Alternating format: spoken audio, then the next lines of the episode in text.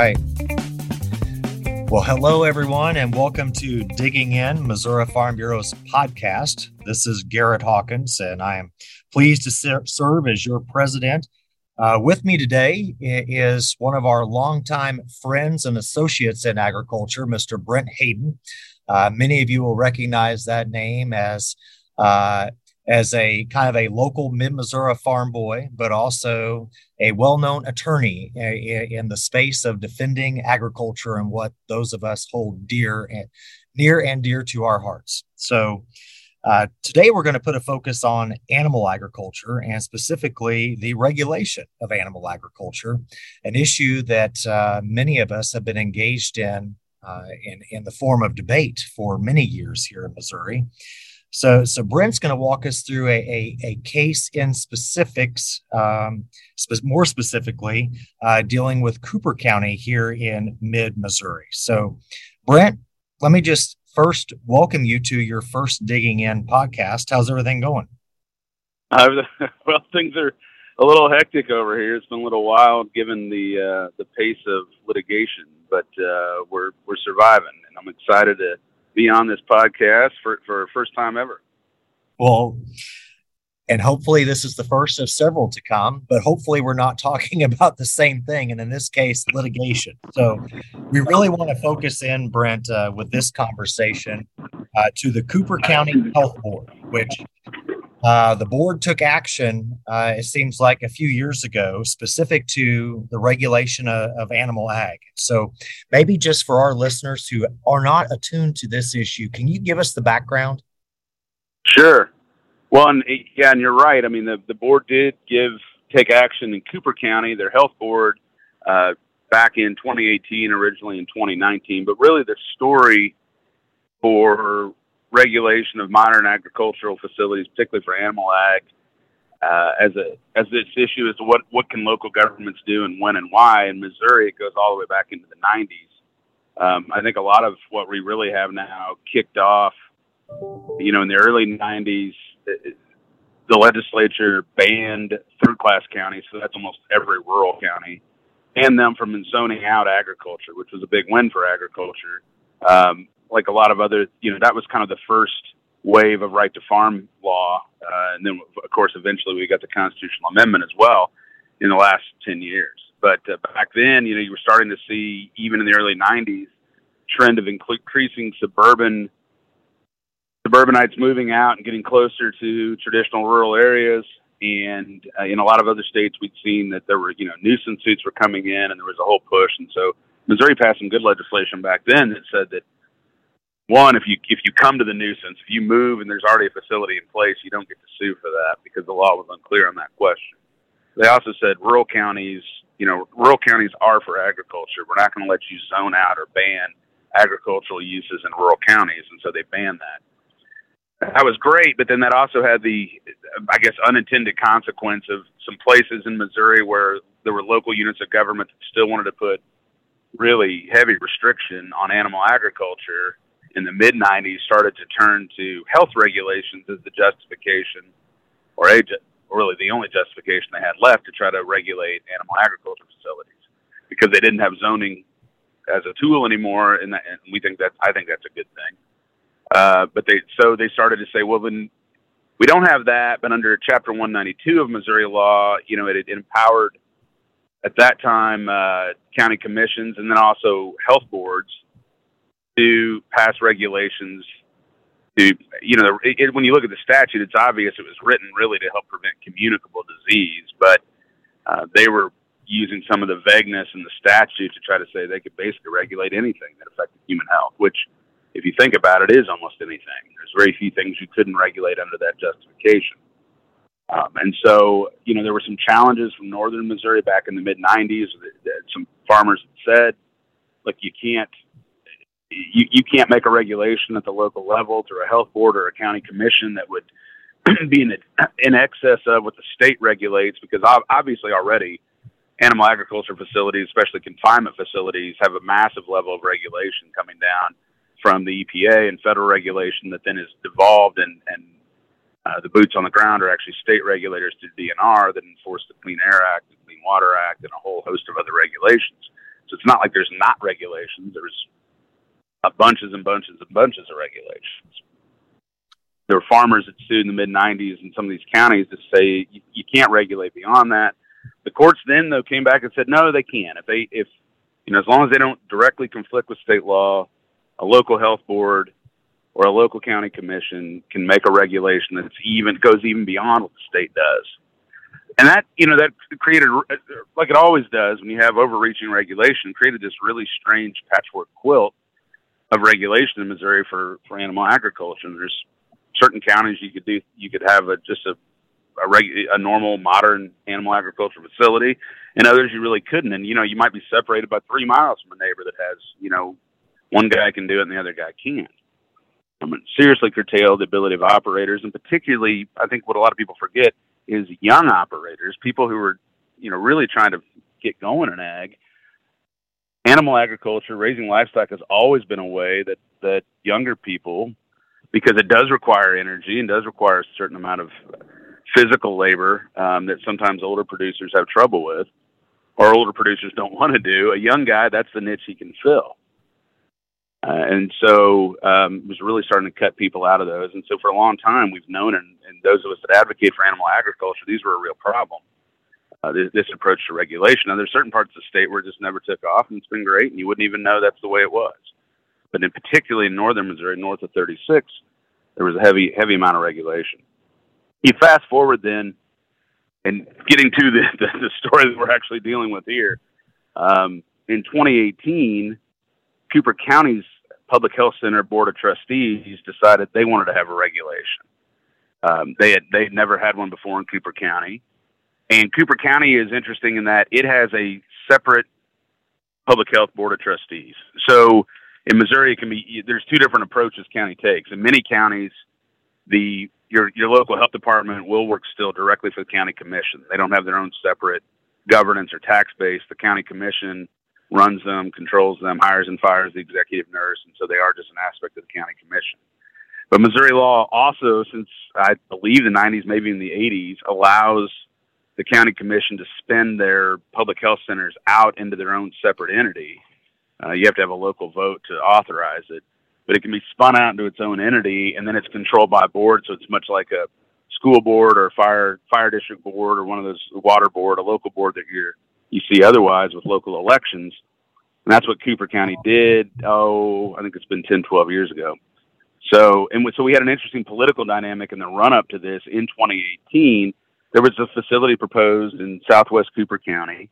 Uh, there was some local controversy over, you know, there were people that, there were a few people that, and they would consistently show up to meetings that didn't want this facility to move forward. I think it was a very small but vocal minority, which is often the way that it occurs with these regulations. Very small but politically engaged minority can get a lot done. And um, you know, Cooper County, the Cooper County Public Health Center Board of Trustees by this time is already a separate entity. The commissioners have been very supportive all along in the Cooper County Commission of animal agriculture and said we're not going to regulate beyond what the state does, you know, with this business that we see as a pillar of the local economy. And it is a pillar. I mean, it's it's like most rural counties. It is far and away the most important economic activity going on in that county. Um, and so they were great, but but you had a board of trustees and you had a their professional um, nurse that is the executive director that that wanted a regulation. It became very obvious the the executive director was heavily uh, engaged. Uh, I think both openly and publicly and behind the scenes in trying to get a regulation passed. And the board of trustees came along on that. Um, so in 2018, uh, despite heavy farmer presence at a lot of their meetings, and and you know farmer groups that are really letting letting, letting them know where they were at and letting them know about their opposition.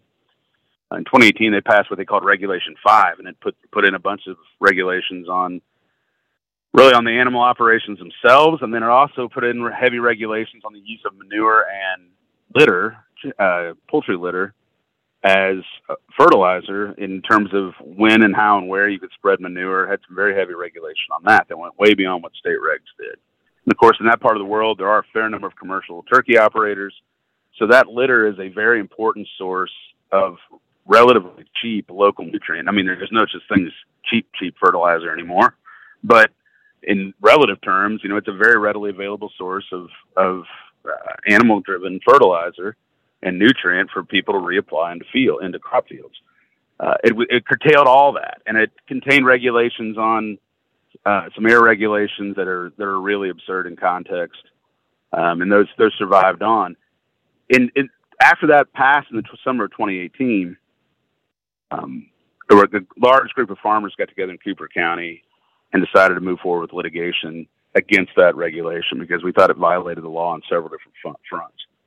Um, in the in the fall of 18, then I took on a group of just over a hundred local producers uh, in one plaintiff pool, and we didn't set up a separate LLC or advocacy group. We just had a had a little over 100 people put their name on the line and say, you know, we're going to sue the county health board because we think they've their regulation is not backed by science, and and then secondarily, we believe they violated the Sunshine Law, Missouri's open records and open meetings law, in terms of how they made this law. And so uh, that's that's what we did, and we brought hey. a suit that that fall. Yeah, go ahead.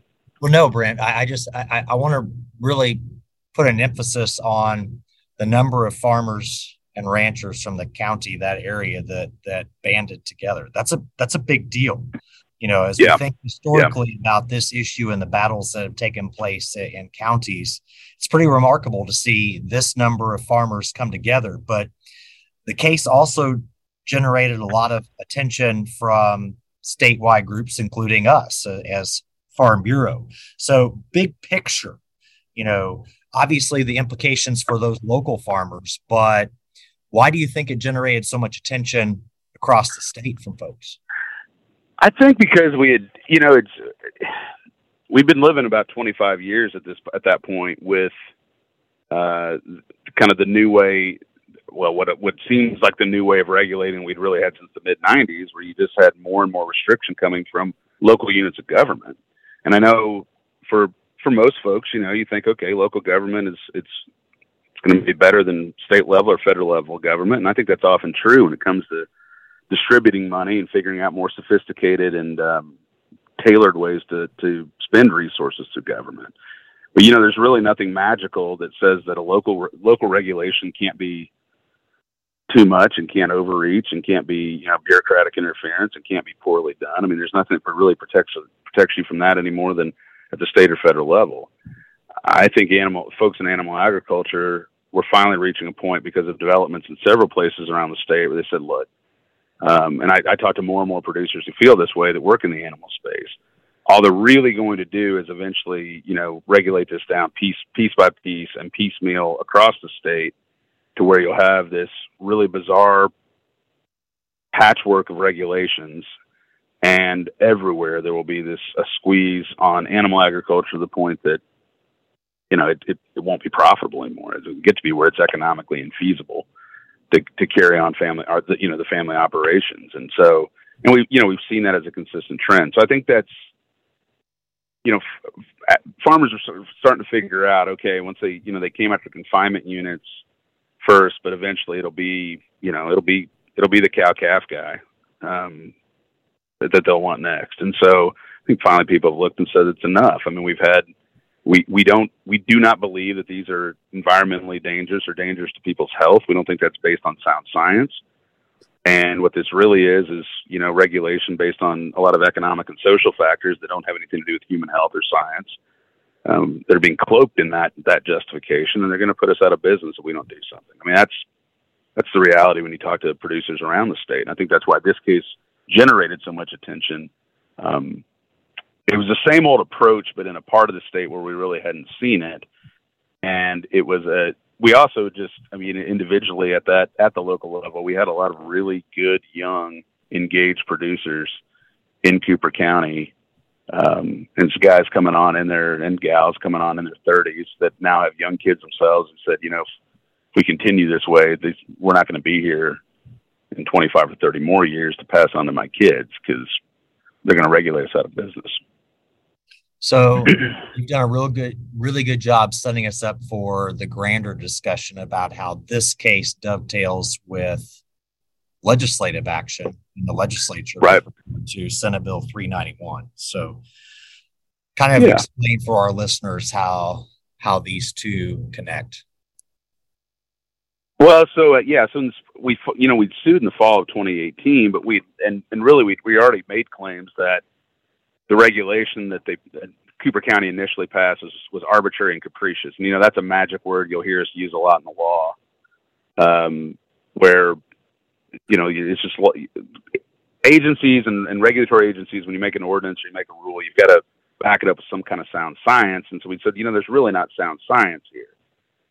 But we also wanted something more certain to just say, look, this is just not something that regulating agriculture this way is not something local health boards ought to be doing. They they can serve an important function in helping prevent communicable diseases and supporting local and rural health. And there there are all sorts of things, important things that they can do, but getting involved in environmental regulation of animal agriculture is not something that we think they have the expertise or scope or that they should be doing to a local health board and there was a big push in ag, and I mean, all the you know, Farm Bureau and many other ag organizations got engaged on this and said we need we need changes in the law because right now the law in Missouri was allowing them to do that. So, that spring of 2019, that legislative session produced Senate Bill 391, and that bill that was passed and signed by Governor Parson, and it said that you the essentially says that local health boards and, and local county commissions in exercising their health regulatory authority cannot regulate agriculture. They can regulate other stuff, still, didn't take away their ability for communicable disease, but you can't regulate agriculture. You can't make a law it specifically said that is more stringent than or inconsistent with state laws, state environmental laws, which ultimately mirror and track the federal law. And so that gave us another arrow in our quiver. Uh, and then the summer of 2019, the Cooper County Health Board went back. They repealed their regulation from 2018, what they called Regulation 5. But then in August of that year, they passed Regulation 6. And Regulation 6 was was substantially similar to Regulation 5. It had a few changes, but much of it was, was similar and, or the same. Um, one interesting thing that was in the Regulation 6 that I think I, I talked to people about is it has regulations on uh, environmental ammonia. And that ended up being a sticking point in the regulation because originally the judge ultimately said during our proceedings, his decision was that all the other provisions of this bill regarding, or I'm sorry, of the regulation regarding manure and air quality, they could be struck under state law. But ammonia, you know, there was no, there is no federal regulation on on ambient ammonia levels. There's OSHA regulations on how much you can have in an enclosed space, but not just in the open air. And that's because it's a the natural, you know, it's a natural chemical that's in the air all the time. And uh, levels rise and fall, and you know they they found that the safety threshold um, you, you, don't get the threat. You, will detect ammonia long before you hit the safety threshold as a rule, as long as you're not in an enclosed space. There's all these reasons they don't regulate it. Judge originally found that because there is no regulation, and this is based on some earlier case law, but this, this is an ironic rendering. But this is there was some earlier Missouri case law that indicated this is the way things were. A lack of regulation, because there's no regulation at all, then the underlying regulation cannot be in addition to or inconsistent with that reg because there's no reg to begin with. Now, to a layman, if you haven't seen the case law, that sounds kind of crazy because I mean it's like you know if you your local government said that you can't own a shovel and the state doesn't have a law about that, you would certainly think about that law as being more stringent or inconsistent with state law. But that's kind of where we were. And what was crazy about their ammonia rule, their ammonia rule was they were saying that at the border of a of a confined animal feeding operation, you couldn't be over. It's it's actually even less than one part per million, but it's a fraction one part per million. The problem with that is, is the most sensitive noses stop detecting ammonia at about five parts per million, and there's studies out there that'll tell you in agricultural heavy areas, particularly in the spring and fall, when you're turning some soil over just naturally as part of planting and harvest, you'll have a- natural ambient ammonia levels sometimes of three parts per million everywhere. And so you really are setting them up for an, a, a standard they simply cannot meet. The regulation had pulled that standard from a CDC standard from the late 70s. But when you read the CDC paperwork, all they really say is, well, this is the number at which we know there is no concern about human health. We're not saying that numbers above that are dangerous. And so it really wasn't a, a number even generated for the same reason. But that's the sort of thing we were dealing with. That tool, 391, though, gave us the tool to then say, look, regardless of this science fight, and, and we think we're we think you're dead wrong on the science. But regardless of that, you can't make a law like this at the local level. You just cannot regulate agriculture out using local health regulations for their for their environmental what are environmental regulations at the state level. And so just at the state level, the state rules work. So that that was where we were at. You know, after as we went into the fall of 19 and into 20, we had 391 in place. We went forward with a, a summary judgment claim in that case, and we we won almost all of it except on ammonia. And then that kind of brought us back in 21 to set us up for Senate Bill 271. Yes. So fast forward, Brent, this past, yeah. you've had some, the landowners, the, the farmers, you, the team ha- have seen some positive movement. In April 2022, uh, the judge struck down Regulation 6, right, citing inconsistency with state law. Correct. And Correct. had some victories on the front of sunshine law violation, correct? Yep, that's right. And that's where, so after we, you know, the, the legislature kind of rounded out one more bill, much like 391. They made a couple more additions in 271, a bill called 271 in 2021, signed by the governor, moved forward. Um, that allowed us to go back and get a full summary judgment. So we won on the underlying issue of whether or not this law can apply. And so that that is pending, or, or that that decision was in place, but then was kind of set to one side. But then we still had our sunshine issues that we needed to deal with because we ultimately had pled and believed that the health board had violated Missouri state sunshine law in terms of how it had done its meetings in the run up in, in 18 and into 19 to passing these ordinances. And so that, that issue was also sent to jury trial just uh, two weeks ago in Cooper County. And um, the jury came back and said, yeah, and there's, there's five different, five different sort of issues submitted. There was a finding of a violation of all of those. And then the jury came back and said that all that we believe each of those violations was also done knowingly and that's a big deal because it gives the judge discretion to uh, you know to come back and, and give us attorney's fees uh, for our plaintiffs who've who've worked and and sweated and bled to to get this case there. It's been a long time, and we've been through a pandemic in the middle of it, kind of slowed everything down. And uh, but um, yeah, it it put us in a position to do that, and now we're still mid uh, mid litigation on that. I mean, we've still got to go back in front of the judge and see if we can get those attorney's fees because he has discretion on whether he's going to do it. But that's that's where it leaves us right now. Well, you know, this is this has been a long time coming, Brent. I mean, what you've described is, you know, literally we're talking about well over two decades worth of debate regarding animal ag, and you see all of a sudden this progress in the form of uh, clarity coming from the General Assembly and ultimately signed by Governor Parson. And then that combined with a, a group of, of, farmers who are willing to stand up and to push back against overregulation at the local level, knowing that it was wrong. So it's like you've had two trains rolling down the track, or maybe there's a better analogy, but you know, there's been a lot of work done to get us to this point. Just just to be able to argue for the freedom to operate. like I don't know how else to That's say right. other than we are fighting for the future of agriculture and providing opportunities to bring the next generation home. And to do that, we've got to have all the tools in the toolbox. All options should be on the table as people think about the future of their farm and what works best. And in this case, that's what this has been all about is making sure that animal agriculture, modern animal agriculture still has a place in our communities and our counties. Yeah, no, that's exactly what it's about. And um, you know, if, if I think if we had continued to let things go the way they were going, like I said earlier, we would have had a real problem long term. Uh, the legislature and you know Missouri's agricultural associations, Farm Bureau, the tip of the spear as always. I mean, it's put us in a position where we've we've got some breathing room on that. Now we've still got work to do as always, and we've got to continue to spread the word and work hard on these issues. It's not no no victory is eternal uh, when you work in the political realm, unfortunately, as you know. But um, it really, in the at least in the short to medium term, is a big boon to uh, to producers that that you know, and using kind of these two tools that are in the toolbox traditional political advocacy on the one hand and litigation to to vindicate and defend you know the rights of producers on the other hand both come together here and, and work to get us a good result. And so and that's exactly why we have to stay vigilant and stay after it because as always the old saying the price of liberty is eternal vigilance and that's kind of where we are here again. Couldn't have said it better brent.